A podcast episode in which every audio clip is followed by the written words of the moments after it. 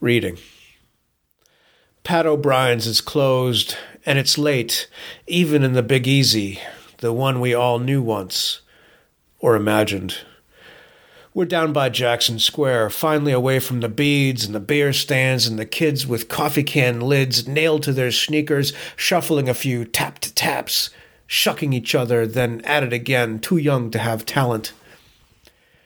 We all want to be the fools stepping out lightly from the cards, she says, leaving behind the devil and the Hierophant and the Eight of Wands, too, she adds after a while.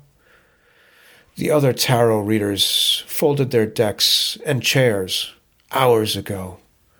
The guy with the mythically golden boa wrapped around his neck and his girlfriend with the pointy pink hair are nowhere to be seen.